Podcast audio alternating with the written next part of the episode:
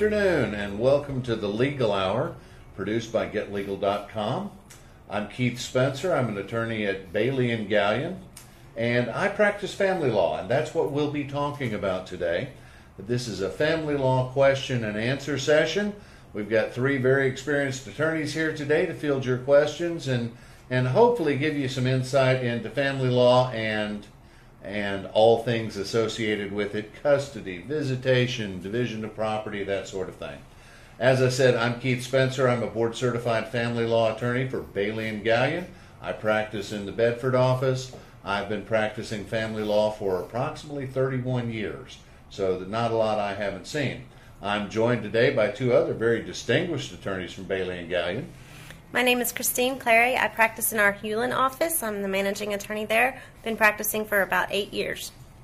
I'm Gene Leposki. I'm the managing attorney over at the plan office. Um, 27 years been practicing. I'm licensed in Texas, California, Pennsylvania. At Bailey and Galyen, we have 13 offices in the Dallas and an office down in Clear Lake in the Houston area. So we've got offices situated around town uh, for your convenience. You also get a free uh, initial consultation at Bailey and Galyen. So it doesn't cost you any money to come by and ask a question, all right? We want you to have all the information you need to be able to make a good decision. We also offer a 10% discount on our retainers for active duty and uh, military personnel and veterans, as well as public school teachers. So at Bailey and Galyen, we offer free consultations we have convenient offices located all over the Metroplex uh, to try and make life a little bit easier for you. We also have payment plans that try to make uh, litigation and family law matters a bit more affordable. Uh, these kinds of cases are, are, expensive and difficult to work with, and so we have some tools to try and make that a little easier for you. Uh, in fact, we even have a Bailey and Galyen credit card uh, that can also make that a little bit easier. So today we're going to ask answer some questions for you, uh, and these are whatever you you dial in and, and send to us. We'll be happy to answer it. But I wanted to start with a question that we get all the time, and that is whether or not I should hire an attorney and what should I look for.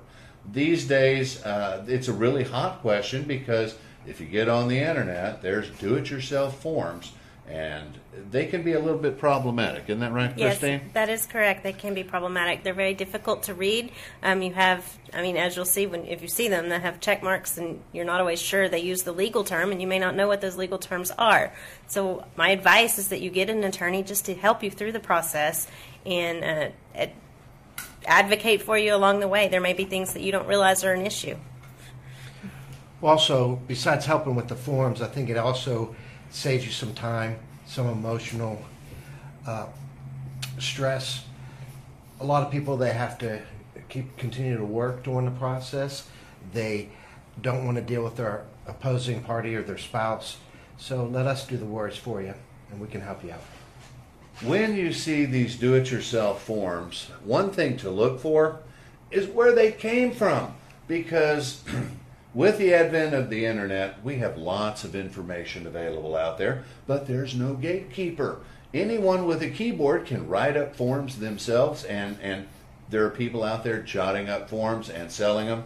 And they may be absolutely wrong for what you do. These people may not be lawyers, or they may be from a very distant jurisdiction that treats family law very differently than what we do. Uh, so you want to be really careful about that. The problem, one of the bigger problems, I think, with do it yourself forms is that there are some very hyper technical areas of family law that if you get it wrong, it's very difficult to come back later and fix it. Retirement accounts come to mind. Uh, uh, you, if you divide a retirement account, you have to have some, some very specific documents and language employed to accomplish that and it's really hard to come back later. I, I know this happens to me every day, Gene, where someone comes in and they've finally found out that they have a problem, but it's been a year and a half since they divorced. Right. And uh, there was a couple that came, not a couple, a person who came in with the standard forms, and she checked the box that the husband gets to make all the personal decisions uh, regarding the child's education kid was going into sixth grade and pulls him out of school right before sixth grade class. With a judge, it's pretty clear what the order says. He can make all decisions. So then, of course, we had to go to trial and have a big blown trial, and we end up reversing that. But you could see how easily checking the wrong box gets you in a heap of trouble. Absolutely. I think an analogy that I've heard one of the judges that is, tells people this quite often um, is that you have a right to take out your own appendix, but usually if you do, you make a bloody mess of it. Same thing with your divorce. You're going to make a bloody mess of it and end up hiring a professional to fix it. One question that we get a lot too is uh, mediation is a big thing these days, all right? And in fact, most cases do settle before final trial for a lot of reasons. One, because people don't want to wait uh, sometimes a year before the court can give them a trial date. They also don't want to go through the, the expense of that. And so most courts will encourage the parties to attempt mediation before they go to final trial. But there are some rules about mediation that can fool you. For example, there's a lot of folks out there who say, we'd like to go to mediation before we file for divorce, and won't that make the, the divorce easier? Well, yes and no. I mean, there's some new case law out that shows that if you and your spouse go have mediation, you haven't filed for divorce yet, you go have mediation and you sit down and you decide where the kids are going to live and how they're going to visit, what the child support is going to be, and how we're going to divide the property, and you settle your case, it's absolutely unenforceable because you haven't filed a divorce petition yet that you can attach that, that mediated settlement to. And some of the folks who are selling this pre divorce mediation are charging a lot of money for that stuff. I mean, $600 for a half day per side uh, to, to mediate, and yeah, you've talked and maybe you've done some good, but it's absolutely unenforceable. And the first time someone gets their feelings hurt, they just withdraw their agreement to the mediation. And the important thing to know is if you go through mediation and enter a mediated settlement agreement after you file for divorce, it's one of the strongest agreements under the state of Texas. The judge, unless if there's a violation of public policy, the judge has to enter it. So when you re- have this agreement and you're drafting up a decree to explain it more details and make it a lot make it a lot thicker, the other side takes the power away.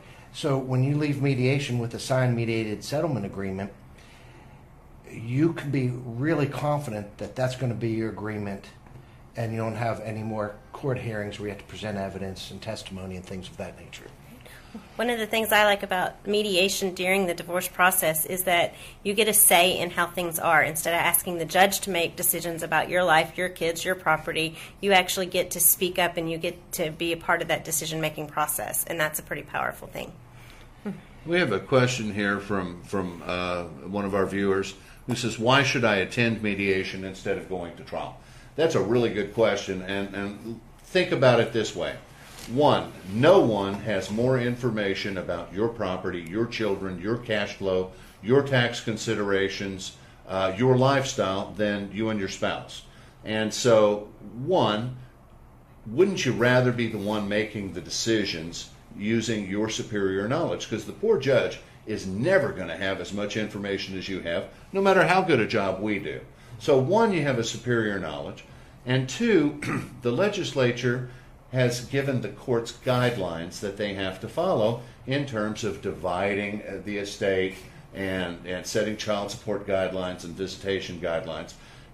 As a couple, the two of you are not bound by all those guidelines you can be creative as all get out to formulate a plan that fits the needs of your children, your cash flow, your tax considerations, and so you can get a much better decision if you mediate. Not to mention, you save a fortune in terms of time, energy, attorney's fees, and anxiety of waiting for a trial to, to roll the dice. Correct.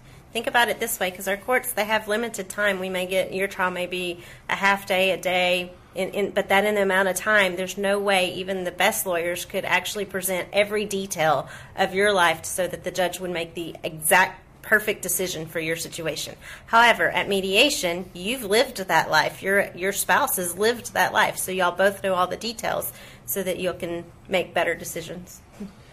And I also like to control the agreements that I make. So, whether it's a good deal or a poor deal in a mediation, it's your deal. If your car was breaking down and you had to go to a car dealership and you had no choice but to take whatever car was there because it's the only thing you could do, you would walk away uh, being pretty angry because you, you didn't really have a choice in the matter. You had to take that car. When you go to trial, the judge is going to hear the evidence and he's going to give you the deal. And you may walk out of there being very unhappy. But to me, if you sign a deal, even if you later on think you could have had something better, it's your deal. And you tend to get beyond that. And you tend to be able to move on with your life a lot easier if you take part in that deal. And what Christine said is right. A lot of times, even if a judge gives you the last three day trial the judge gave me, and he gave me five hours to present a case. It was a 25 year marriage with complex property issues and looting and all kinds of fault on the parties. And that includes your cross examination and objections and openings and closings. So you really only get a very small amount. And you also are hoping during that time the judge is listening and following the evidence that you present. So I'd rather sit there, even if it takes eight or ten hours in mediation, and be able to detail your case to an experienced mediator. Nice thing about mediation is everything that happens at mediation is privileged. So you can sit down, you can talk it out. Nothing that happens at mediation, if it fails, gets used in court, and you don't have to air any of your dirty laundry or anything like that. Uh, and if you do settle, then it's irrevocable and it's a done deal, and you know you've got it finished. One of our viewers wants to know if they have a common law marriage. We get that a lot. Um, they say they signed an automobile insurance policy together as a couple a few years ago. Does that make them common law married? It it's a hint that they might be, but that doesn't necessarily make them uh, common law married. There are three elements. The first element is that you do have to live together. The second element is that you have to hold out, and that's why I say it's a hint that you might be common law married. And the other is that everyone around you, your friends, your family, your, your social circle, believes that you're married. this issue addresses, uh, addresses the holding out. You have to hold out to the world that you're married, not just to your friendly, your friends and your family. So, if if I had a girlfriend and I wrote that she was my wife on an insurance policy, who's going to see that besides the insurance policy? So there's cases that would say that that's not holding out to the public. So no, I would say that wouldn't be enough to be common law married. Common law marriage is also called informal marriage, and it's been a hot topic of late. Um, the legislature has changed the laws regarding common law marriages for a lot of good reasons that you've perhaps seen in the mail, or in the news rather. Um, so, for example, you cannot be common law married or informally married if you're under 18 anymore, not in Texas, okay? So, we the the test becomes, and it, it's a test you have a burden of proving uh, that you're common law married or informally married. Used to be, if you checked into the Notel Motel as Bill and Susan Smith, you was married, even if that wasn't your name. Okay. Today, it's a much more difficult process, and I, I agree with what what Gene was saying. The court's going to look and see what manner of holding out did you do uh, with regard to did you file your taxes together as a married couple? That's kind of a biggie. That's one of the first things we look at. If someone is kind of fudging, saying, okay, yeah, this is my spouse because it gets me a discount on my automobile policy, that may not be enough. It's, it's a very fact specific analysis the court has to do to determine these, these informal marriages. Um, the uh, thing about informal marriages is if it's an informal marriage, you may or may not need a divorce because there is a presumption that if you've been separated for more than two years, there's a presumption there never was an informal marriage. But a lot of people are getting trapped these days because they tell their employer, we're, we're informally married, it's a common law marriage. I want to put my spouse on my insurance benefits where I'm working. Well, the employers have, have figured this out and so many, many times they require you to execute an affidavit that they then file with the county. Now, there's several ways to be common law married, all right? One is by living together and holding out and, and all of those kinds of things. The other way is to file an affidavit with the county that says we're common law married. If you file that affidavit, you really do have to go get a divorce. Right. Yes. Okay? Um, child support. It just is. All right? Um, Gene, how many people come in a day and ask you, I don't want to pay any child support. How can we make that happen? All the time. Yesterday, How is child support calculated? child support is based on Texas guidelines, and basically you look at your your net resources, all the money that you earn from your salary, and if you're earning money on the side, take all of your net resources. Then you subtract your federal taxes, Social Security taxes, and Medicare Cal taxes, and from that portion what's left, then there's a percentage that's on a chart that I don't have before me. But if you have one child, it would be 20%. If you have two childs, it'd be 25% of your net available resources. Now, you could subtract also mandatory union dues and the portion of medical insurance that you pay on behalf of that child.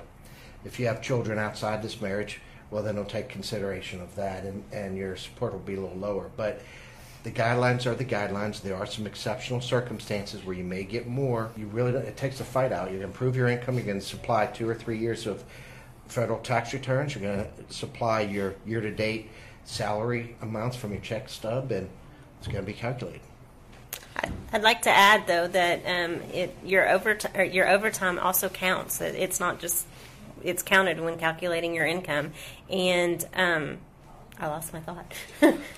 It's been my impression with the judges that uh, the guidelines are the guidelines, and while the courts have the discretion to deviate from those guidelines, it takes a whole mountain of evidence to get them to do so.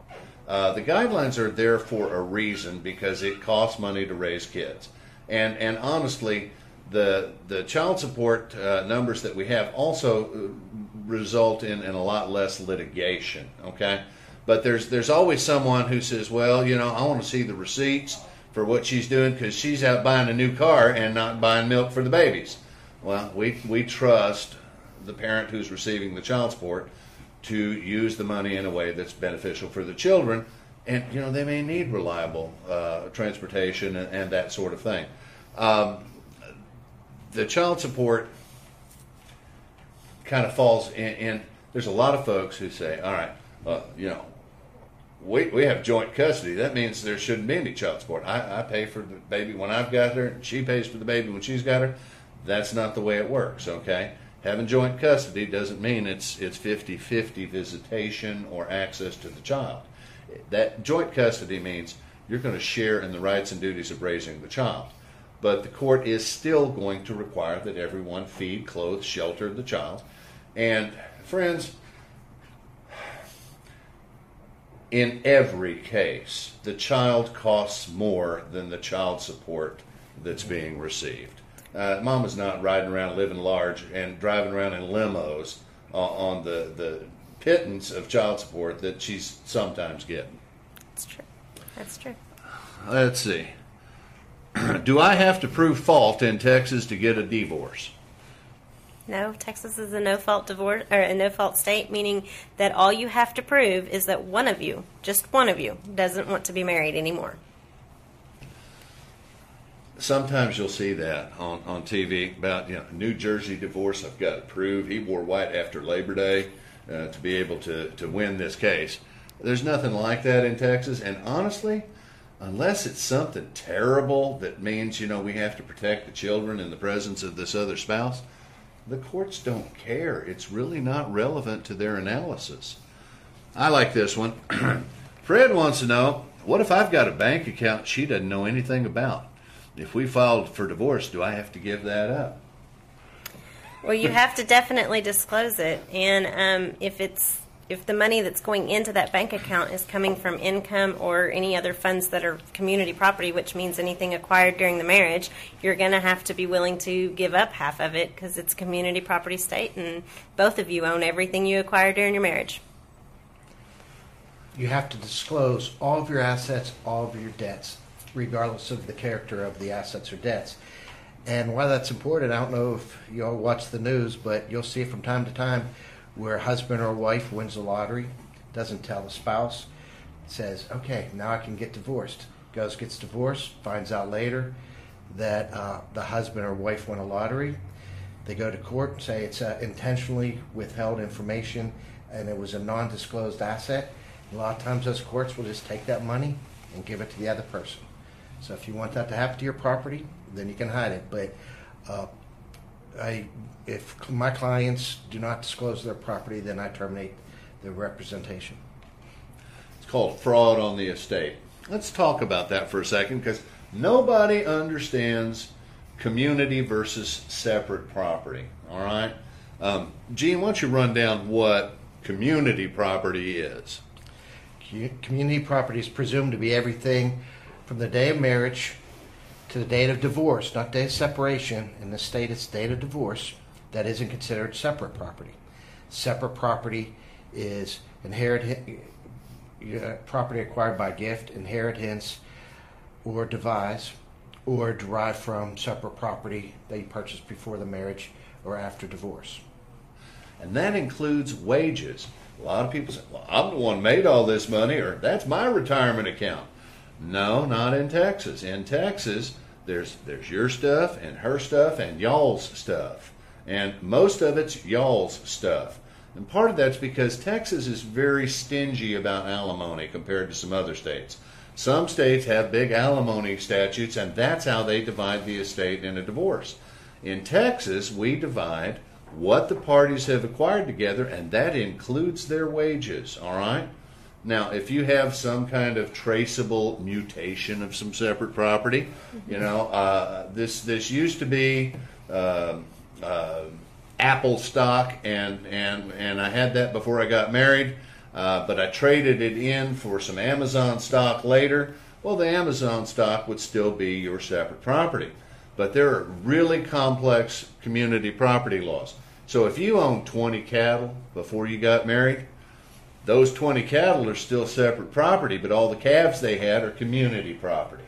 If you own stock in IBM before you get married, okay, then that stock is still yours, but all the dividends and interest that you receive from earning that stock and reinvested back into it, that's community. And so you've ended up commingling all of this stuff. Now, what's the good way to avoid having to deal with the division of community and separate property? Keep your separate property separate. Don't commingle. Or premarital agreement. Before you premarital. get married, write a premarital agreement. And I know I know that I've had this in the last month. Uh, someone came in to see me. They wanted to get a divorce, and they thought, "Well, I'm okay. I'm covered." We did a premarital agreement before we got married. Uh, where, where'd you get this premarital agreement? Who drew it up? I found it on the internet, and I, I changed the words around a little bit. And uh, this must have been a hundred-year-old prenuptial agreement that someone found and, and just kind of cobbled together and said, uh, "This will work," and and it was not effective. Mm. So it's people wonder why attorneys are so expensive and whether or not they really need an attorney. And, and the fact of the matter is, most of the time you do in a divorce situation where you're dividing property. The, the rules for dividing property are terribly complex. Uh, some things uh, remain separate property. You know, we talked about the cattle. If, if they have calves, that turns into community property. But if you have land and you cut down the timber, that's still separate property. They have all kinds of rules as to, to how that, that happens. Uh, if you own the house before you get married, then that house, Texas follows the inception of title doctrine that says whether it's community or separate property depends on when you got it, okay? If you got it before you got married, it's your separate property and nothing's going to change that, okay? Now, the community might be entitled to some reimbursement uh, you want to explain reimbursement a little bit? a little bit, yeah. it's, it's quite complicated in fi- figuring out how it's all calculated. But what reimbursement means is if you have a separate property home and let's say that your spouse starts helping you pay the mortgage on it, then that spouse may have a reimbursement claim. It's not necessary, it's a complicated uh, mathematical problem, uh, so it's not necessarily a dollar for dollar reimbursement, but it is a reimbursement claim, and it depends on whether or not your spouse was paying from their separate funds or from their community fund or from the community funds. And so, as you can see, that could get pretty complicated, and you need a lawyer to help you with figuring that out. That's one of the reasons why I do I do a lot of premarital agreements because everybody thinks of a premarital agreement and in like a draconian agreement, saying, "Well, I'm going to enter into this agreement and no one's going to get anything." It's really not the purpose of the agreement, in my opinion. The purpose of the agreement is to define your separate property and things such as commingling. What if I put my wife on my deed of my separate property home? Uh, what if I have other stocks? What if I have business interests and contracts and things like that? So what, what I do is I disclose all the assets and debts, and then I try to figure out. Okay, it doesn't matter if it mutates, doesn't matter what bank account, doesn't matter what it's used for. That remains separate. But going forward, we're going to develop this little community nest egg, and we're going to use this account and our earnings that would be community. We're going to put into that, and anything that purchased from that account will be community. We'll divide this way in the event of a divorce. A divorce. That way, it keeps the forensic accountants from having to be hired, and that to the cost of your attorneys to divide up your business, your home, your stocks, your bonds, and things like that. So there, there's different ways to do it, and you can be as creative as the law requires or allows. Sorry. Uh, here's a fella that, that says, My attorney is insisting that we prepare sworn inventories and appraisals to exchange with the other party. Why in the world would I want to do that? Well, that to me, when it, whenever you're a lawyer, of course, people get sued and they have insurance. You have to perform the minimum due diligence. In my opinion, every attorney should always require their clients to do an, a sworn inventory and appraisement. All that does is that swears to the other party this is all my property, whether it's 401ks, retirements, bank accounts, cars, houses, pets, furniture, furniture, jewelry, whatever, and all your debts. That way, if the, you have a settlement in a, in a divorce and there is something missing, like we talked about the lottery winnings, now you have a document they swore under oath that this is all they have. So now you have them. So that way you can feel confident in entering into an agreement that this is everything that's out there that needs to be divided. A lot of folks going through a divorce have a lot of people whispering in their ear. Well intended people, you know, good friends, co workers, etc. And they're all warning, you know, they may be hiding something from you, you know. The sworn inventories and appraisals are a way for you to protect yourself from those kinds of issues and, and make sure that you're both talking about the same things because honestly, most cases settle before trial for all the good reasons we talked about. And if you settle it, you want it to be settled. You don't want to find out that, oh, he had this bank account over here and didn't tell me anything about it. So that's a good way to handle that for those kinds of issues. Um, child support and spousal support come sometimes are interrelated. There's a question that says, okay, what if I'm on salary? I've got my own business and I'm making about 100k a year, and she's getting salary for about $14,000 a year. Would she be entitled to any spousal support or alimony?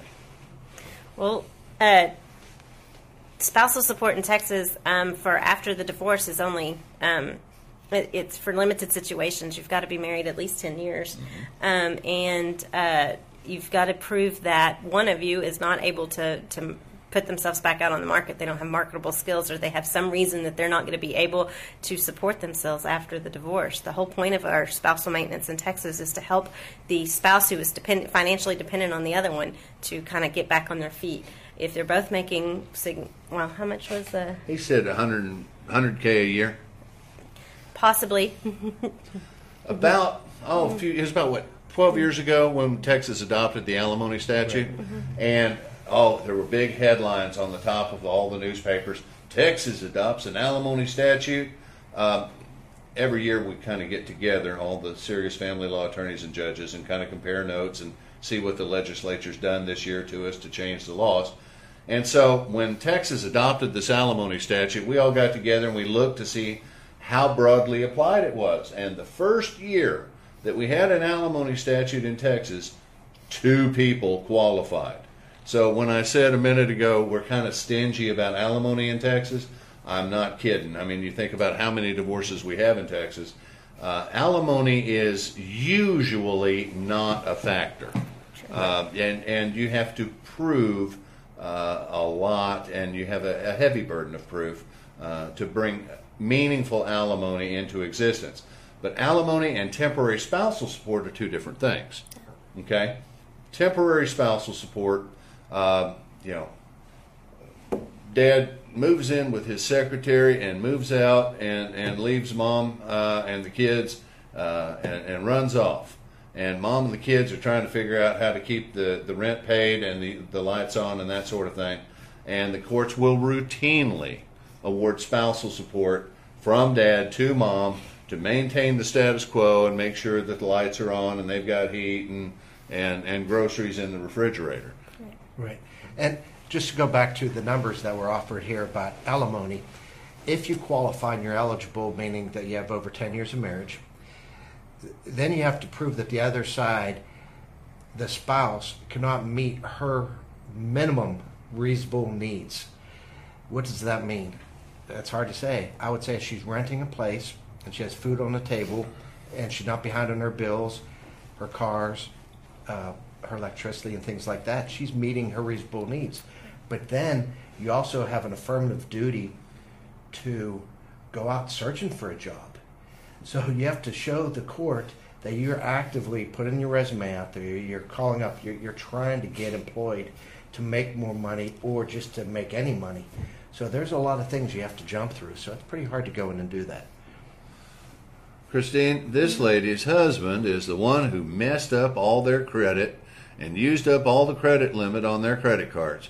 Can she be held responsible for that debt? Unfortunately, as we talked about in uh, earlier about community property, you also have community debts, and that means the debts acquired during your marriage are presumed to be the responsibility of both of you. Now, if the credit card agreement is just under one name, your husband's name, then they're going to go after him, but it's still community debt, and the judge could have you pay for for some of it. Gene, I find that a lot of judges have difficulty dealing with debts, um, in, in, part because they, they don't have jurisdiction over these creditors that, right. that we've all contracted with. Um, I would say, in my experience in Tarrant County, the courts are, are prone to kind of let the debts fall where they are. What is the the tendency in, in Dallas and Collin County? I think that's about right. It depends. If one spouse really is making a lot more than the other spouse, and one spouse truly cannot pay the debts, it's not who charged what, because no judge wants to go through ten year marriage and see who who bought this and who bought that, because uh, guys are allowed to go on their hunting trips, women are allowed to go to their spas. Uh, they're not going to get into that. But if one party cannot take it, what what I see happening is that uh, the party who takes the debt will just get more of an offset of property. Mm-hmm. So uh, you don't always have to do everything in kind where somebody gets 20,000 in debt and the other person gets 20,000 in debt. It could be 20,000 and 10 and then this person gets another 10,000 maybe from the 401k or the proceeds of the sale of the house or something like that. Sometimes people ask me, you know, he really messed up our credit score. Uh, what can we do about that? And the short answer is nothing. Okay? Uh, the court has no control over the credit reporting companies. And frankly, your credit score is calculated using the entrails of a goat and a special incantation on a night with a full moon. And only the credit reporting companies know how your credit score actually gets calculated. Um, there's, there's absolutely nothing that a court can do to help your credit score and so uh, just know that if you marry someone, they can mess up your credit or they can make it a whole lot better. You know, you pays your money, you takes your chances. Um, here's a question about custody. Um, this person was recently divorced. Uh, they have joint custody, but the children live primarily with this parent. And that person has now recently received a job offer in California. Can they move to California and take that job and take the children with them? Well, my favorite answer is it depends. Um, but uh, a Nobody lot, likes that answer. well, but it's so true.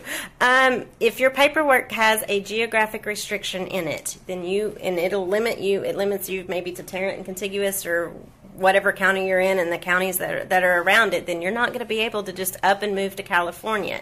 Um, usually, those papers say that the child has to live in that area. So if you move, your child stays, meaning your child would probably go to the other parent or would would go to the other parent.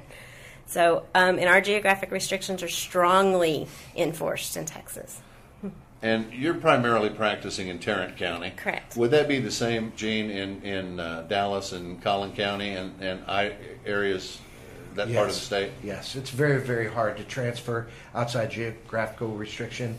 If it's really a true cut case that is purely on a job, not because I have a level job here and I'd like to live in San Diego and it's the same thing, it's not really going to work. It's not going to fly. If it's a, a major step and it's maybe a very unique situation, then I have more success doing that. But it all depends on the best interest of the kids. Maybe in the other state, there's still extended family members.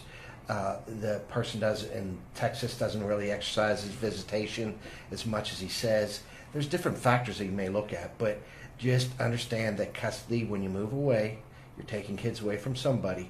There's going to be a big fight, and it's going to be very expensive. I've interviewed a lot of judges about these relocation cases, and uniformly, judges hate relocation cases because no matter which way they decide, they're ruining someone's life.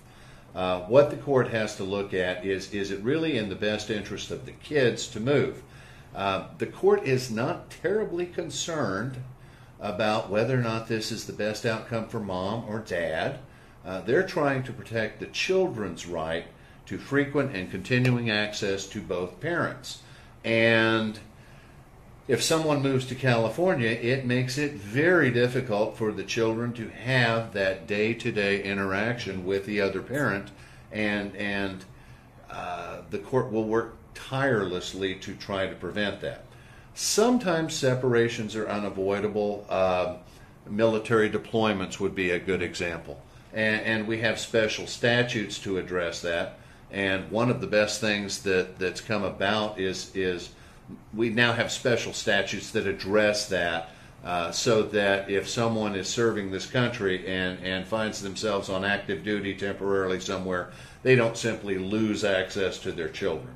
Another nice thing that, that I've seen in my lifetime is the advent of technology so that we can Skype and FaceTime and, and actually people get to spend more time with their, their children. Um, do you find that uh, that the courts are very good at sorting out visitation, or do you find that parents can do a better job themselves, Christine? Um, I'm, I'm not sure I, I understand what you're asking. Well, uh, when people get divorced, frequently they're they're very emotional. They're very angry with each other, Right. or or they're just angry every third day. Sometimes, um, the courts have guidelines that are set up for for visitation, and it's a one size fits all type of thing, right? Right.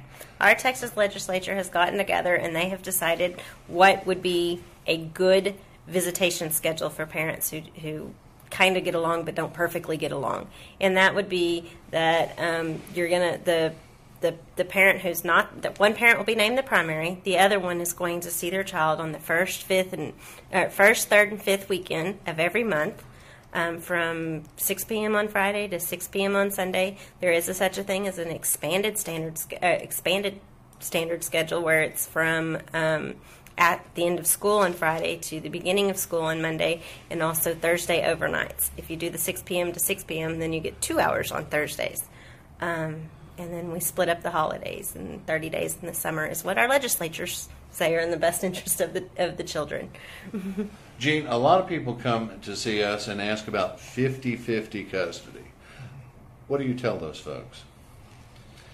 That's a great question. That's a tough one. Right now, right now, I tell them that most judges. It depends on first the age of the chi- of the child or children. If they're under three or under five, that's a whole different ballgame. But most judges are going to say it should be 50 50, and you tell us why not. And this has nothing to do with child support. It used to be if you had 50 50, you never had to pay child support, and everybody wanted to get 50 50, so they wouldn't have to do that. But that's just look at it all by itself. The problem is, is you still have reality involved. Sometimes you want 50 50 where it works. Okay, they get to share equally with the kids, maybe two days, two days, and three days weekend, and you flop the weekend the next time. But the problem is, where do these parties work? When do they work? How far do they live away from each other? If I try to go from one side of Plano to the other side in rush hour, uh, it, it may take 45 minutes. Can I get there in time to pick up the child from school? Can I pick them up from daycare? So, a lot of people want 50 50. And what I try to do is, what in reality will it work? Can you do it? And sometimes it's expanded standard when you really go through the, the calendar and you mark down all the, the days that you would have, plus the days maybe someone is sick and the other parent has to watch the kids, or someone has to work late, or they have to go traveling. It's going to come out 48, 52, 49, 51. So you're really going to spend a lot of money to say that you have 50 50 when in reality you have something close, anyways. The difference, someone calculated it for me, the difference between a true 50 50 and the expanded guideline, which everyone's entitled to if it's workable, is nine overnights in an entire year. Uh, and frankly, by the time you, you have to switch weekends because Aunt Bessie never visits on the right weekend, or the, the wedding that your daughter's going to be a flower child in, or flower girl, flower child, um, is always on the wrong weekend. You end up switching things out and that sort of thing. You know, frequently, you get very close to a 50 50 anyway. One thing that, that I, I always try and encourage folks to consider is the fact that parents divorce sometimes, but children do not. The two of you are going to co parent and, and be the parents and raise this child and have to work together for the rest of that child's life. Uh, even after they're 18, you have marriages and grandbabies and graduations and, and all of those things. And you don't want to be the couple who humiliates your children at social gatherings for the rest of their lives. So you do need to find some common ground to cooperate and work together so that your children can have something of a normal life. Um, the fellow that, that was worried about, uh, he owned the company and he was getting a salary, uh, and, and would he have to pay alimony? Would also like to know that if the company's in his name, does Mama still get half of it?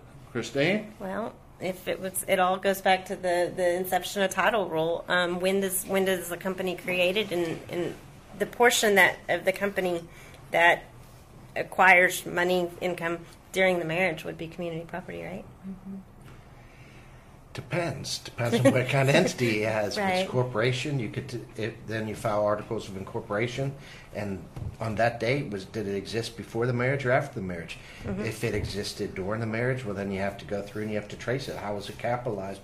Who put in the money? Who put in things like that? So it could be very very difficult.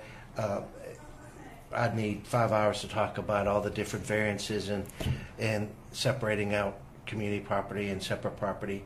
If it's sole proprietorship and there's no really business entity formed, uh, then it could be community. But it, you have to look at the end result. If it's community and it's sole proprietorship, is it because you are maybe an auto mechanic? Well, then there, what's the value of that company? And there's a lot of things like goodwill, personal goodwill, and community goodwill. If you want me to explain the difference, that one's divisible, one isn't divisible. That it it wouldn't really matter if the business is going to be community or separate in those kind of situations. A lot of times people will come in and say, but it's in my name. You know, that, that pickup truck's in my name. Well, Well, Whose it, name it is? it doesn't matter whose name it's in. If it's it, it goes back to the inception of title rule. If you acquired the, the property during the marriage, it's community property, regardless who's on the mortgage, who's on the note, who's on the title. It's community property if it was acquired during marriage and is not otherwise separate. So if you decide uh, I'm buying a new car for mom, but I'm going to put it in my name, haha, because that way it's mine. It's not going to. It's not going to work that way. The, the court doesn't really care whose name you've listed it in on the tax document or anything like that. I'd like to add that if you start, if you're planning for a divorce and you start, um, got dark in here. If you plan for a divorce and you start putting things in other people's names so that it wouldn't have to be divided, it can actually, you still would have to disclose it and it can be discovered that you're doing that. Here's a difficult question. Uh, I want to change my child's last name to match my new husband's name. Her biological father is behind on child support and doesn't visit very often. My husband has been more of a father than her biological father. How much will that cost to change her name and what do I need to do? Go ahead, you can take. Okay, that one's not just a name change kind of case. That one you would actually have to terminate the rights of the biological father. Either maybe if he wants to, he could volunteer voluntarily do it, or the court could do it without him consenting to it under circum, certain circumstances, and then your your husband would have to adopt your child. Changing a child's name's a big deal. It is. Okay. After all, we're only dealing with the child's identity. Okay. And so the court has a lot of safeguards that are built into this, uh, including if the child is over 11, the child usually has to consent to it. Uh, and you have to find dad and serve him. I'm talking about the biological father. If you haven't seen him in a long time, you still have to find him and serve him so that he can give his opinion and have his day in court because it's a due process issue. So sometimes that makes makes life a little bit difficult. Uh, here's a question, and this this kind of varies across jurisdictions. Um, if Mama hires an attorney for this divorce, what are the chances I'm going to have to pay for her attorney? Well, what I generally tell people, uh, based on the courts that I'm in, uh, is everybody asks, most attorneys ask for the other side to pay the attorney's fees as part of, of, of your pleadings, because if you don't ask in court, you don't get. So, but usually what happens is if everything's pretty routine and you have very routine hearings, then both parties pay their own attorney's fees. Now, if you're being drug into court weekly because the other side's complaining about something kind of silly or, or a, a type of hearing that really shouldn't have to happen, then your attorney has a right to ask for her to pay your attorney's fees, or their attorney has the right to ask for you to pay their attorney's fees.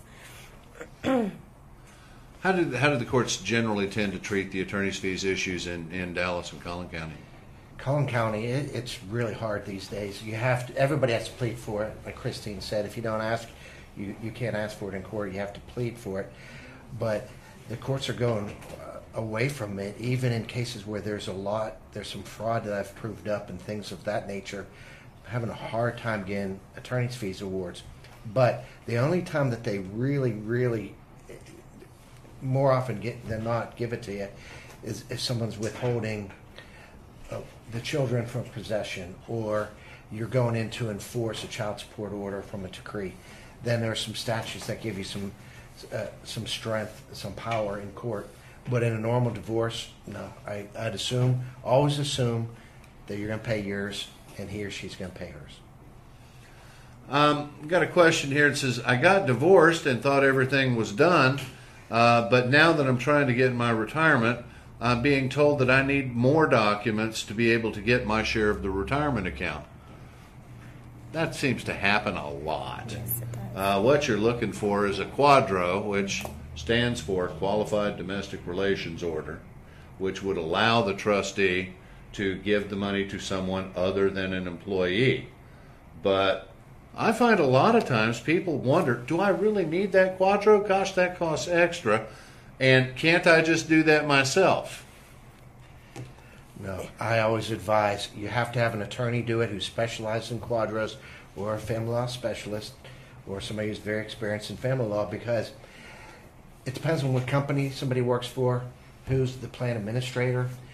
They require certain documents, and a lot of these companies, if it's big, you know, say American Airlines, they're dealing with employees from all over the country, and if you're awarded under Texas law a portion of that person's 401k or IRA or pension plan, well, then that plan administrator is used to seeing certain documents to help divide that. So you really need somebody who's experienced enough for that particular company, that particular plan. the pension plan or 401k or IRA and how to divide it. So you need a separate document that's normally signed by the judge that goes along with your decree. I think the smart way to handle this is when you're doing the divorce to go ahead and prepare the QDRO. And what we do is we'll prepare this proposed QDRO or qualified domestic relations order, and we will send it to the trustee of the retirement account and have them pre approve it before we ever take it to court.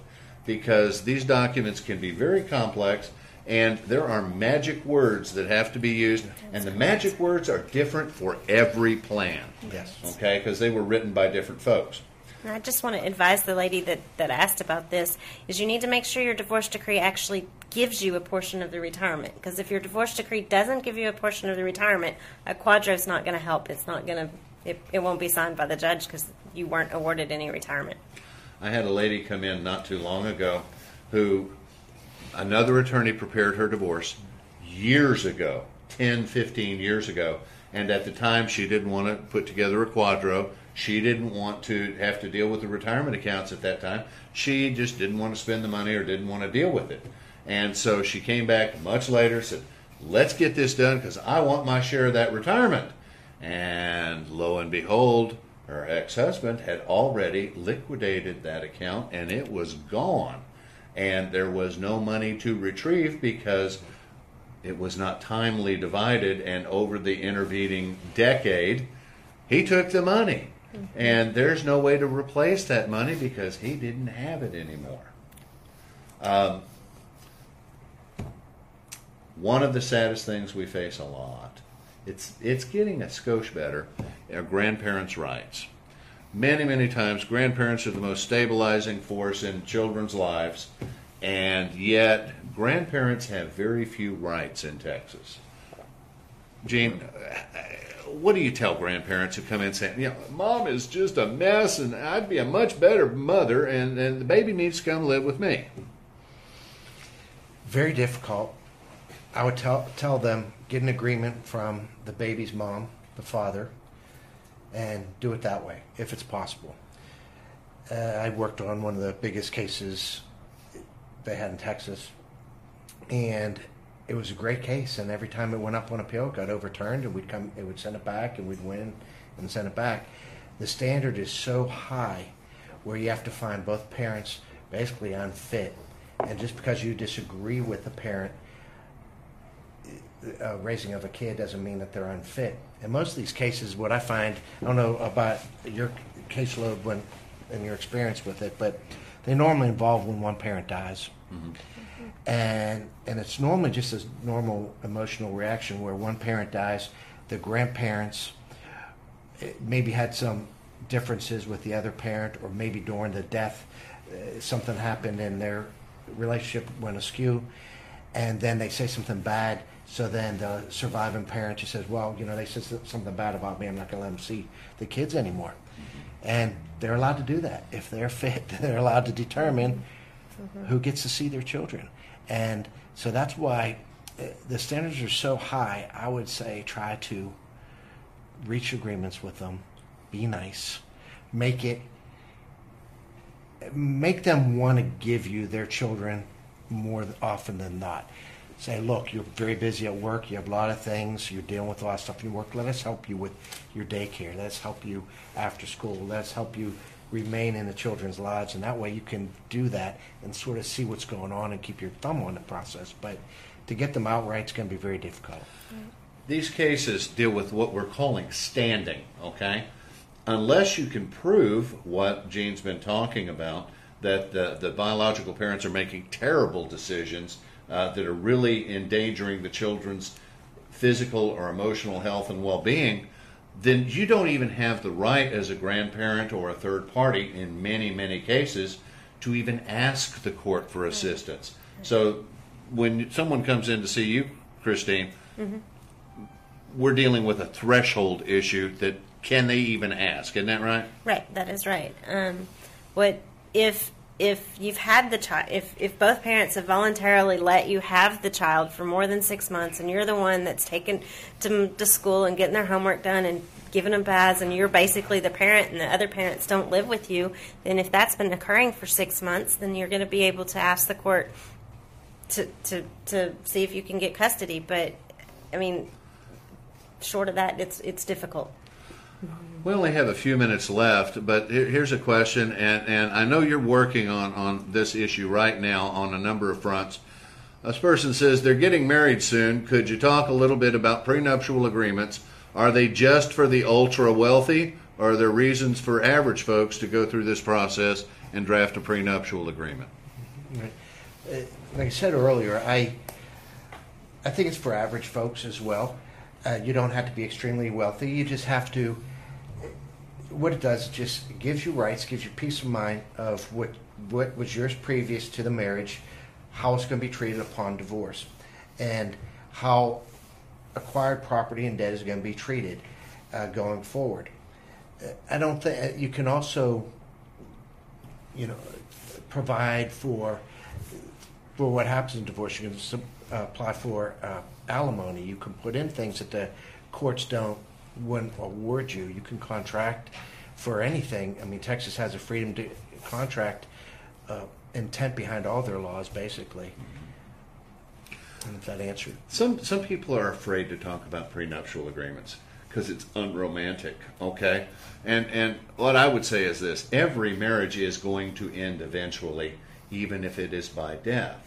There is nothing unromantic about talking to your life partner and soulmate about how you're going to plan your future together. All right. We've talked about the difference between community and separate property and how complex it is, and some, sometimes it just doesn't seem to make any sense. Some of this is old, archaic law. He gets the chickens and she gets the mules, and there's a certain number that goes this way, and it can be very frustrating. A prenuptial agreement allows the parties to make the decisions and not be subject to the vagaries of whatever the old common law system says. Okay, uh, and and it allows you to be much more flexible without having to worry that somehow you are accidentally catching a tripwire that suddenly changes the character of your property and makes your life a whole lot more difficult. Christine, we offer free interviews at Bailey and Galyen. Mm-hmm. And so someone can come in and talk to us. What do you what do you think the free consultation is for? Um, for me to get an idea of what your situation is and let you know how I could help you and estimated cost. Um, but it's also if if you have a legal problem that that that you really may not need an attorney, you just need some a little bit of advice. I'd, I'd be happy to talk to you. Maybe you don't need to hire me at this time. Mm-hmm. Okay, because we do want you to have the information you need to make a, a smart decision. Mm-hmm. And honestly, most of these free consultations last about 30 minutes uh, if it's a, if a, fairly simple case. Uh, and I find that for a lot of folks who come in, uh, I can tell them you can fix this yourself uh, more effectively than the court has. If you'll just do X, Y, and Z, you'll be in, in really good shape to, to deal with those kinds of issues. Uh, again, we have free consultations for folks. We have uh, a 10% discount on our quoted retainers for active duty and veteran military service members, as well as for public school teachers. Um, we want to be your neighborhood attorney. Uh, that's why we have offices scattered all around the Metroplex to try and make it a little bit more convenient for you to. Uh, uh, to come in and get some information and not be terrified that you're going to have to spend an arm and a leg just to get to talk to a lawyer and, and ask them a, a few questions uh, about uh, an issue that you may be having. Uh, lots of people, normal people, have normal questions and normal problems, and the uh, the law is, is a complex place. Okay, uh, Christine and Gene and I are in this line of work because we like helping people, and we want to be able to do you some good. Um, I hope that you have uh, enjoyed this opportunity, and I would tell you that. Uh, you can call us if we didn't get to your questions. You can call us. You can send us an email. You can send us a, a, a note on the Facebook uh, or a text. We'll be happy to try and answer your questions as best we can and, and give you the, the freedom to uh, uh, talk to us if we weren't able to reach all of your questions today. I hope you'll remember to like and follow our page, and we really appreciate you being with us today. Thank you. Thank you.